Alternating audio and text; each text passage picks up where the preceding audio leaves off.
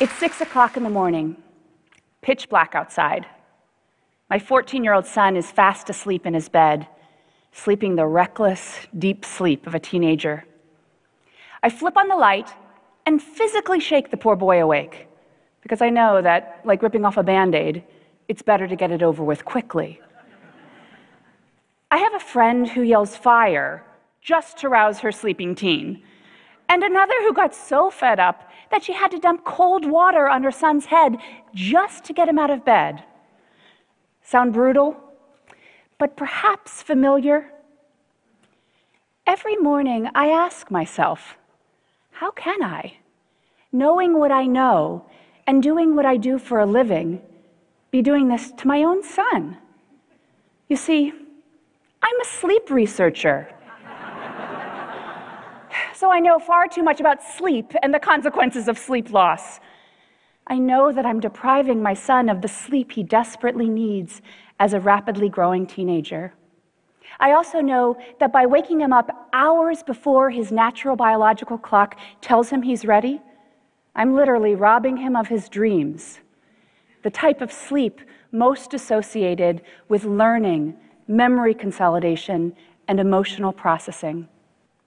But it's not just my kid that's being deprived of sleep. Sleep deprivation among American teenagers is an epidemic. Only about one in 10 gets the 8 to 10 hours of sleep per night recommended by sleep scientists and pediatricians. Now, if you're thinking to yourself, phew, we're doing good, my kid's getting eight hours, remember, eight hours is the minimum recommendation. You're barely passing. Eight hours is kind of like getting a C on your report card. There are many factors contributing to this epidemic, but a major factor preventing teens from getting the sleep they need is actually a matter of public policy, not hormones, social lives, or Snapchat. Across the country, many schools are starting around 7:30 a.m. or earlier despite the fact that major medical organizations recommend that middle and high schools start no earlier than 8:30 a.m. These early start policies have a direct effect on how much or really how little sleep American teenagers are getting. They're also pitting teenagers and their parents in a fundamentally unwinnable fight against their own bodies. Around the time of puberty, teenagers experience a delay in their biological clock, which determines when we feel most awake and when we feel most sleepy. This is driven in part by a shift in the release of the hormone melatonin. Teenagers' bodies wait to start releasing melatonin until around 11 p.m., which is two hours later than what we see in adults or younger children.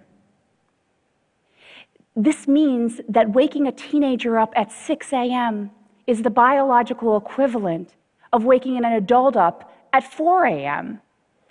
Now, on the unfortunate days when I have to wake up at 4 a.m., I'm a zombie, functionally useless.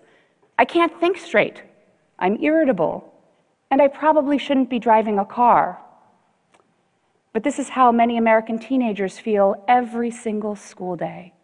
In fact, many of the, shall we say, unpleasant characteristics that we chalk up to being a teenager moodiness, irritability, laziness, depression could be a product of chronic sleep deprivation.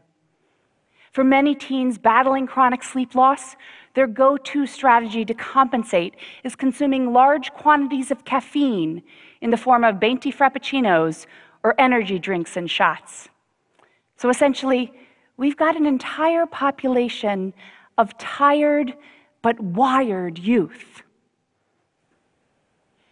Advocates of sleep friendly start times know that adolescence is a period of dramatic brain development, particularly in the parts of the brain that are responsible for those higher order thinking processes, including reasoning, problem solving, and good judgment. In other words, the very type of brain activity that's responsible for reining in those impulsive and often risky behaviors that are so characteristic of adolescence and that are so terrifying to us parents of teenagers.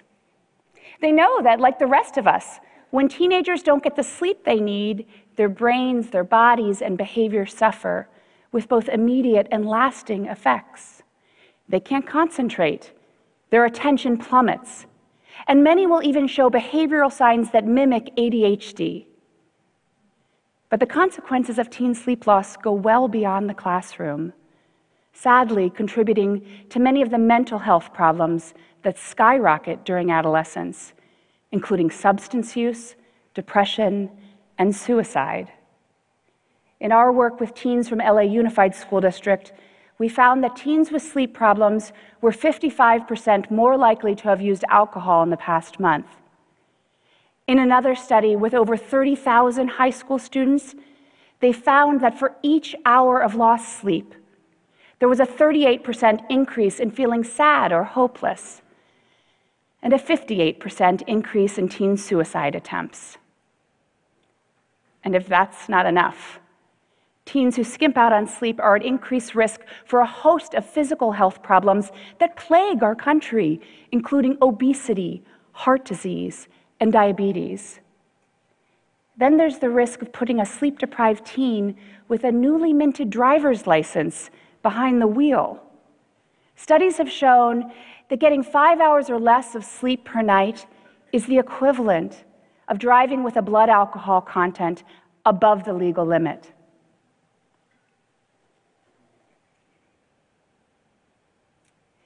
Advocates of sleep friendly start times and researchers in this area have produced tremendous science showing the tremendous benefits of later start times.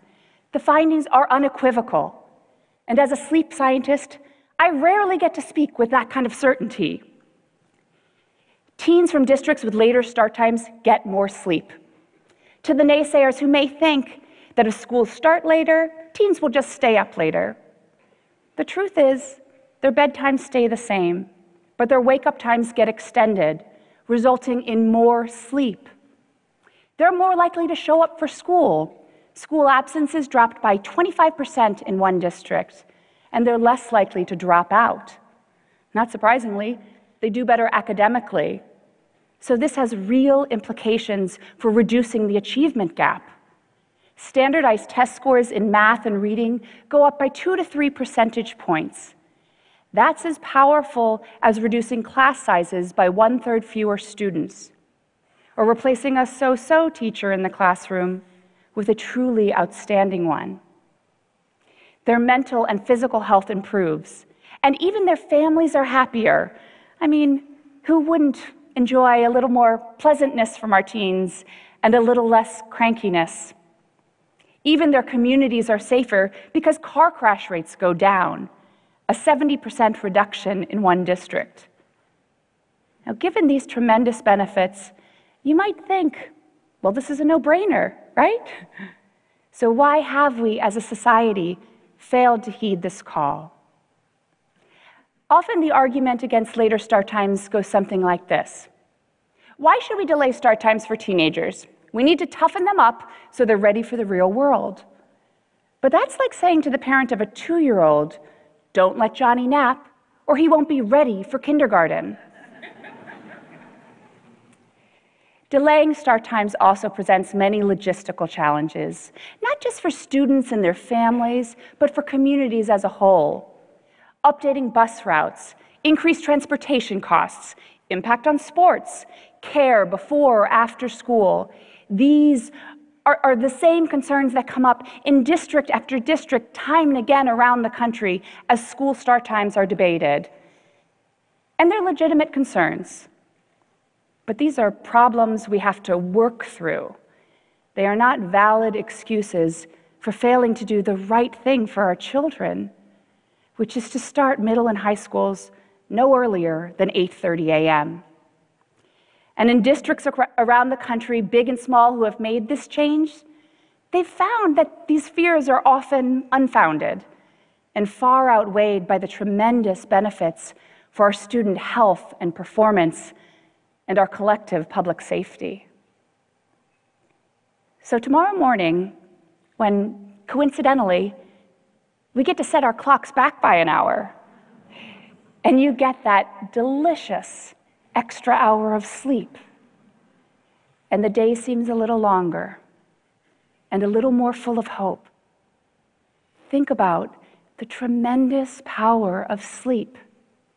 And think about what a gift it would be for our children to be able to wake up naturally in harmony with their own biology. Thank you and pleasant dreams.